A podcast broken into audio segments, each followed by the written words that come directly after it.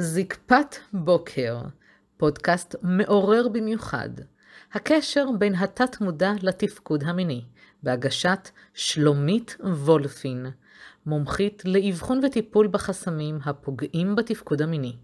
תוכן עשיר, מוגש ברגישות ואלגנטיות, לצד פתיחות והרבה אהבה והכלה. ברוכים הבאים לפרק שעוסק בקשר בין פוסט-טראומה לבין התפקוד המיני. אני שלומית וולפין, מומחית לשיפור התפקוד המיני לגברים, ואני מביאה, מביאה לכם פרק מאוד מאוד אה, נוקב, נקרא לזה כך, שקשור בקשר בין אותה תופעה. אם במידה ואתה מוגדר כפוסט-טראומטי, וגם אם אתה לא מוגדר, אבל אתה אולי חושב שאתה כזה, או אולי אתה כזה, אבל לא נתת את הדעת עד כה. פוסט-טראומה זה בעצם מצב שבו אתה אה, מנוהל. אגב, כשאני מדברת על תת-מודע, שזו בעצם המומחיות שלי, אני לוקחת את זה למקום הזה שבעצם התת-מודע מנהל אותך בעקבות מצב שחווית, והוא נצרב בתאים של הגוף שלך כטראומה. נכון, ואני פותחת תמיד סוגריים, יש הרבה טראומות בחיים שנצרבות בתת-מודע והן אינן קשורות לפוסט-טראומה, אבל הפרק הזה מוקדש למקום הזה. ובעצם, יכול להיות שכ...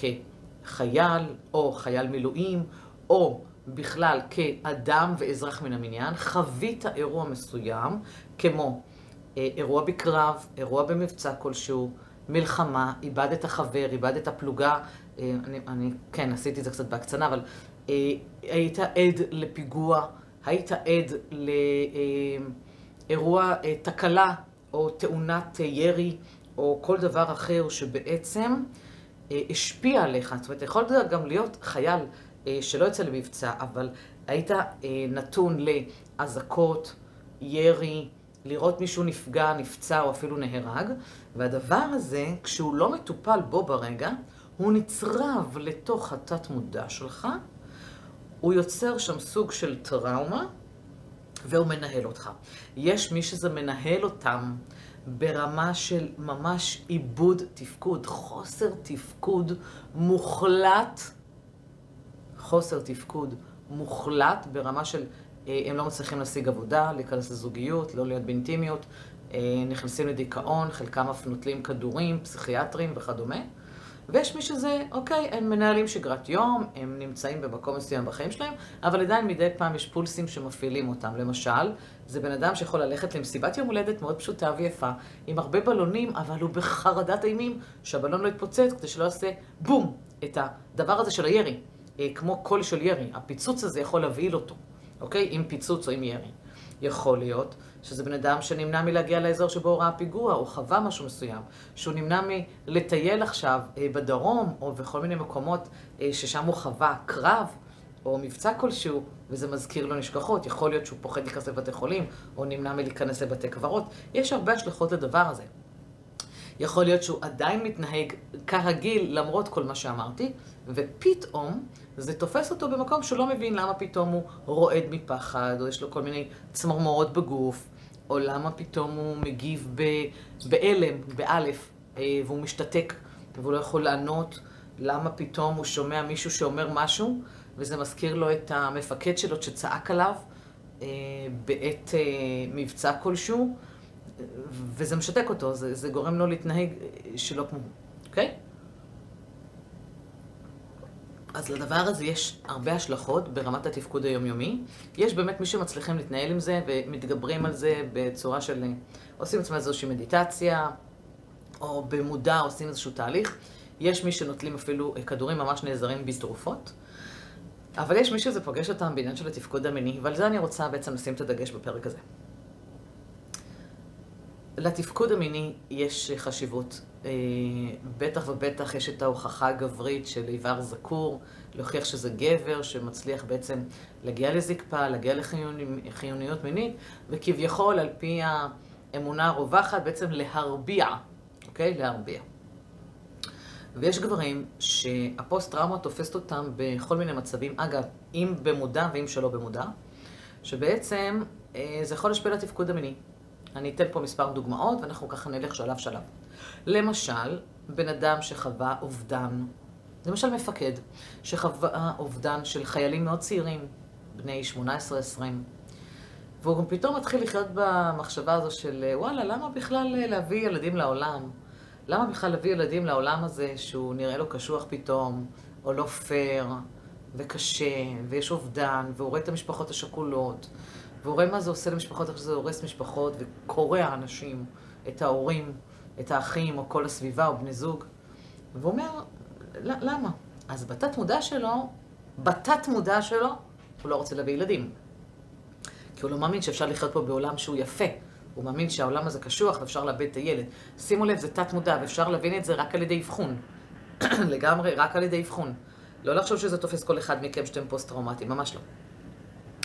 אני עושה את זה רק על ידי אבחון, ואנחנו מבינים למה אתה פוסט-טראומטי, ומה משפיע עליך בתפקוד המיני. שזה בכלל מרתק בפני עצמו, כן? מרתק ברמה של העבודה שלי לזהות את זה, לא שאתם חווים את הדבר הזה חס וחלילה, כן? בואו, נשים את הדברים על השולחן. ו...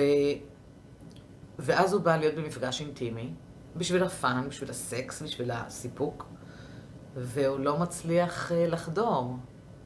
זאת אומרת, יכול להיות מצב שבכלל לא עומד לו, ואז בכלל אין תפקוד, ויכול להיות מצב שבמשחק המקדים וכל ההתלהבות לפני כן, במזמוזיאדה הראשונית יש זקפה ויש בריאות מינית, וכשהוא בא לחדור, תת מודע פופ פופ, שולח לו פולסים, מאותת לו, והוא נופל. הוא לא מצליח להתקיים בחדירה. ואז בעצם התת מודע שאומר לו, בואנה אחי, אתה לא רוצה להביא ילדים, אז למה בכלל אתה חודר? אם המטרה של האיבר זה להרביע אישה, אז בוא, בוא נבטל אותו ובוא נפיל אותו. יכול להיות אפילו מצב שאתה גומר מהר בעקבות האירוע הזה, ואתה לא מבין למה אחרי שאתה עברת אה, גיל מסוים, פתאום אתה פולט מהר. זה בדיוק זה, התת מודע משדר לך אותות מבלי שתבין, שבואנה אחי, אתה לא רוצה להביא ילדים לעולם, בוא נגמור את זה מהר, אפילו נגמור, אני, אעזור, אני אעזור לך, כאילו, אעזור לך לגמור בתחתון, עוד לפני שבכלל הפשלת את המכנסיים. למה? כדי שלא תחדור וחס וחלילה לא תרביע אישה. זה התת מודע. זה הדבר הפנומנלי שקשור בדבר הזה. בואו ניקח עוד דוגמה. סליחה, נגיד ואתה גבר, שפוחד מבלונים, פתאום יש לך פחד מבלונים, כי אתה יודע שהפיצוץ הזה מזכיר לך אה, חוויה לא נעימה של ירי ופיצוצים. ופתאום לילד שלך, שהוא ילד קטן, נגיד שנתיים, שלוש, ארבע, יש מסיבת יום הולדת. ואתה לא מבין למה חודש פתאום אתה לא מתפקד כמו שצריך. אתה נשוי באושר, יש לך אישה מדהימה, הכל טוב ויפה, על פניו הכל היה בסדר, פתאום ככה חודש בהכנות לפני יום הולדת קורה שם משהו. האיבר שלך לא מגיב. זה בדיוק זה, הוא פוחד, למה? כי אתה יודע בהוויה שלך, ואתה לא מתקשר את זה, שאם יהיו בלונים זה יכול להפחיד אותך. וזה יכול לגרום מצב שאתה תתכנס או תרעד או, או תיבהל או תילחץ, ובוא, אתה גבר גבר, מה, איך מבלונים, באמת. זה בדיוק העניין. שבמקום הזה, אתה יכול לאבד את התפקוד אפילו כמה ימים לפני נגיד האירוע. יכול להיות אפילו שזה פוגש אותם אנשים אחרי האירוע. זאת אומרת, היה אירוע, לא נתתי את הדעת שיהיו בלונים. ברור, שמחה, יום הולדת. היו בלונים, הילדים פוצצו בלונים, קרה לך משהו בגוף ואיבדת את התפקוד. העיבוד של התפקוד זה לא שרק כשאתה מאבד זקפה, אתה יכול פתאום לא לגמור ולהגיע לסיפוק, אתה יכול פתאום לגמור מהר, אתה יכול פתאום להגיע למצב שהוא עומד, יורד, עומד, יורד, או לא עומד בכלל. אוקיי? במקום הזה. עכשיו, ברור לנו שאנחנו מדברים על אנשים שיש להם חיוניות מינית, כלומר, שכן, בבוקר יש לך זקפה, או במצבים אחרים עומד לך, אבל פתאום אתה שם לב שיש איזה אתגר בתפקוד וצריך לשפר את זה. צריך בעצם לנקות את הטראומה, ואגב, כשמנקים את הטראומה, ברור שאנחנו אה, מנקים את האנרגיה הזאת, אתה לא תשכח מהאירוע, אבל אתה תגיב לו אחרת. יש אנשים שמאבדים טוטאלית את התפקוד שלהם. זאת אומרת, הם נכנסים לכזה דיכאון וחוסר חשק בחיים, שאפילו זקפות בוקר אין להם, לא משנה, גם אם הם צעירים מאוד, הם לא חווים בכלל סוג של תפקוד מיני, הם לא מצליחים אפילו לאונן, או הם מעוננים באיזה כוח והם אפילו פולטים בלי זקפה. ברמה כזו יכול להיות אתגר בתפקוד המיני. בואו ניקח עוד אירוע. נגיד ואתה אה, עכשיו לוקח את החברה, את הבת זוג, את האישה, לחוויית אה, טיול, נגיד יומיים שלושה לאיזה צימר בצפון. נגיד והיא עושה לך הפתעה, והיא לוקחת אותך לאיזה צימר בצפון או בדרום, או באיזשהו מקום, ופתאום הדרך מזכירה לך את הדרך למילואים, או את הדרך בה שהיית חייל.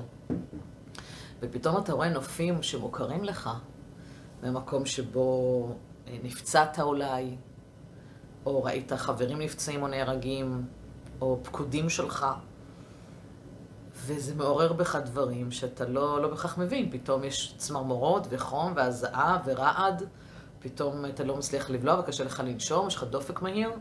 אלה תגובות שהן לגיטימיות במצב כזה. אתה מגיע לשם ואתה לא מבין למה אתה לא שקט, והיא לא מבינה, ופתאום אתה לא מתפקד ולא עומד לך, ואתה בכלל אין לך חשק, אתה מאבד כל תשוקה וחשק בכלל להיות במקום הזה, ואתה מתחיל להיות מכונס בתוך עצמך. אוקיי? יכול להיות מצב שמגיעה אה, שנה, ל... יש אזכרה לציון אה, חללים, יש שנה לציון סיום השירות, יש שנה לציון אה, המבצע שהשתתפת בו, המלחמה שהשתתפת בה, או עשרים שנים, או חמש עשרה שנים, או חמש שנים, זה לא משנה. יש ציון של תאריך. ואנשים שהם לפני ציון התאריך הזה, זה ידוע שיש איזושהי הכנה והתרגשות מסוימת. התרגשות לכאן או לכאן. אגב, זה פוגש גם אנשים שאיבדו בכלל, אפילו הורה או אח או בן זוג, לא קשר לזה, אבל פה אנחנו מדברים על עניין של פוסט-טראומה מקרב או מלחמה. או פיגוע, כן? ו...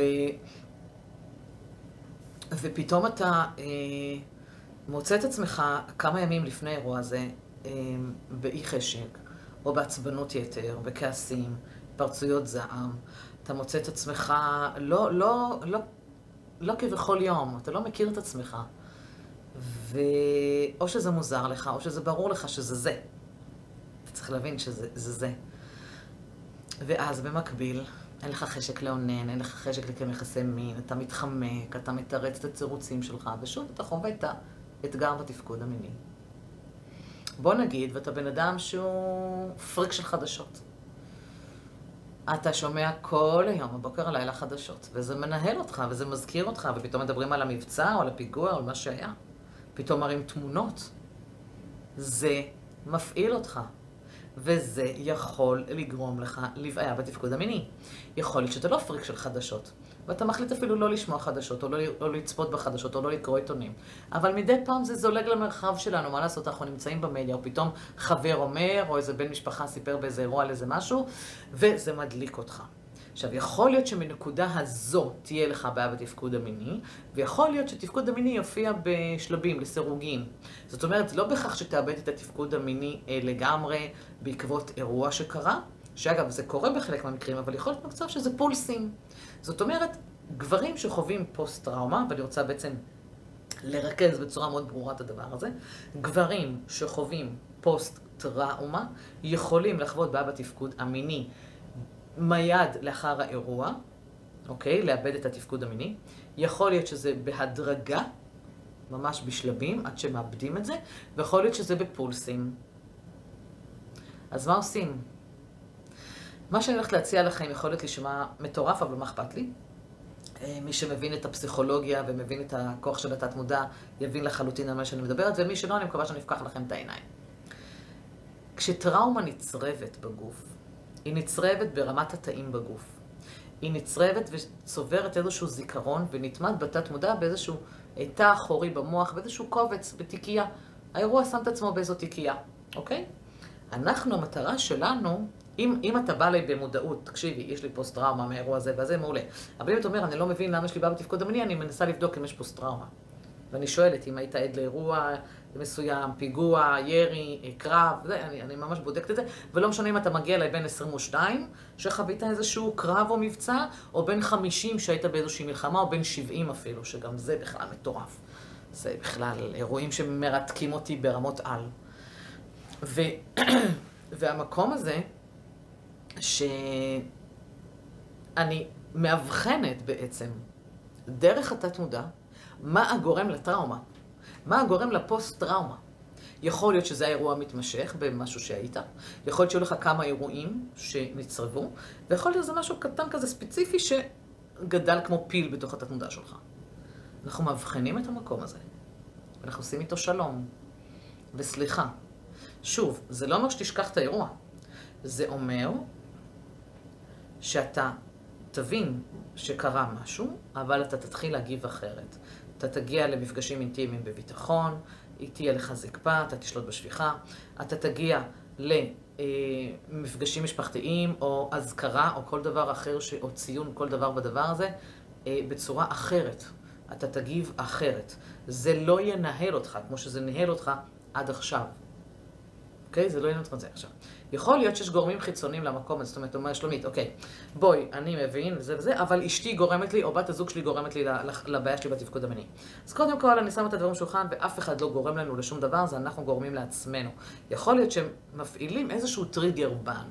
למשל, יכול להיות שהיית נשוי, או בתחילת שנות נישואיך, או בתחילת זוגיות, ואז התחתנת, ואז אתה רואה שפוסט-טראומה מתחיל אה, לעשות את העיבוד שלו, ומתחיל להפריע יותר ויותר ויותר, והיא מתחילה להעיר לך. ווואלה, לא מצא חן בעינייה שהיא קיבלה גבר אחר. גבר פצוע בנפשו, שחזר ממלחמה או מקרב או ממשהו, ווואלה, זה לא הגבר שהכרתי, זה לא הגבר שרציתי להתחתן איתו, והיא מתחילה להעיר לך. מה פתאום לא עומד לך, מה פתאום אתה לא חושק בי, מה פתאום אתה ככה, מה יש לך מצב רוח כזה. זה לא מוסיף, זה רק יש לה מדורה, זה לא תורם אה, לתקשורת ביניכם ולזוגיות, אוקיי? כי גם היא אולי לא יודעת איך להתנהל. וגם אם היא תדע, נגיד, והיא תהיה הכי מדהימה בעולם, עדיין אם תהיה שם איזושהי הערה או משהו, עדיין זה יפגוש אותך. יכול להיות למשל שאתה מפקד, ואתה מפוצץ אגו, אבל הפקודים שלך נפצעו נהרגו. ופתאום באה לך אישה, שאתה יודע להיות עם אגו בבית, ומפקד מפקד גם בבית, ובאה ויש לה מה להגיד עליך. כאילו לערער סמכות, אתה יודע איך זה פוגע בך? עכשיו, אני לא שופטת, לא אותה ולא אותך. יש לך אגו, זה שלך. אתה יודע איך להתנהל עם האגו, לא, זה שלך. אוקיי? אתה יודע להיות מפקד ברמות מטורפות, סבבה. אבל זה פוגש אותך. פתאום באה מישהי ומערערת לך על הסמכות שלך, ועוד בת זוג שהיא האישה הכי קרובה אליך. אז זה מפיל לך אותו. זה, זה גורם לך להיות בבעיה בתפקוד המיני. לא בא לך להיות שם, האיבר לא בא לו להיכנס בכלל לחלל שלה. אוקיי? מהמקום הזה. יכול להיות שאתה מתחיל להסתכסך בעבודה. אתה בא מול איזה בוס, או מול, אה, אה, לא פקודים שלך, אלא עובדים שלך, ואתה מתחיל להתנהג בצורה שהיא לא אתה. זה לא אתה, זה לא, זה לא מה שהיית, זה לא מה שהם הכירו. המקום הזה, שאתה מאבד מהסמכות, שאתה מעורער, שאתה אה, לא מרגיש שאתה יכול לשלוט בדברים או משהו, יכול גם לגרום לאי שליטה במיטה. יכול להיות שאתה הבנת שאתה לא שלטת על מה שקורה בסיטואציה שחווית וגרמה לך על פוסט-טראומה, ואז אתה מאבד שליטה, ומתוך העיבוד שליטה הזה, בעצם יש לך עיבוד שליטה במיטה. זאת אומרת, תמיד יש איזשהו קשר. אוקיי? בעניין הזה תמיד יש איזו קשר. אז אני רוצה לסכם ולהגיד שפוסט-טראומה באשר היא לחלוטין יכולה לפגוע בתפקוד המיני. יכול להיות שיש לך בעיה בתפקוד המיני ואתה בכלל לא מבין שזה קשור לפוסט-טראומה. ולכן האבחון שלנו חשוב. אז בוא תקבע איתי שיחת ייעוץ, ובוא נבין באמת על, על מה הדברים יושבים. אם אתה יודע שאתה פוסט-טראומטי, על אחת כמה וכמה. אם אתה רק חושב או משער, גם. ואם לא, אנחנו נבין אם זה יושב על זה. ויש לזה פתרונות. יש לזה פתרונות, אני ראיתי אנשים, מה שזה עשה להם, איזה ביטחון אחרי העבודה שניקינו את המקום הזה, כמה ביטחון הם קיבלו. מעבר לביטחון המיני, הם קיבלו בכלל ביטחון. יש כאלה שפחדו להיכנס לאינטימיות, אז הם הצליחו להיכנס לאינטימיות.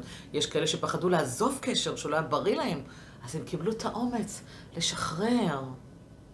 יש כאלה שפחדו מול הבוס, פתאום אפילו מבקשים העלאה באומץ. זה יכול לפגוש אתכם בהרבה מקומות. אז דברו איתי, אני שלומי, אני מחכה לכם ומאחלת לכם חיים שקטים או רגועים ומלאי סיפוק. ונתראה בפרק הבא.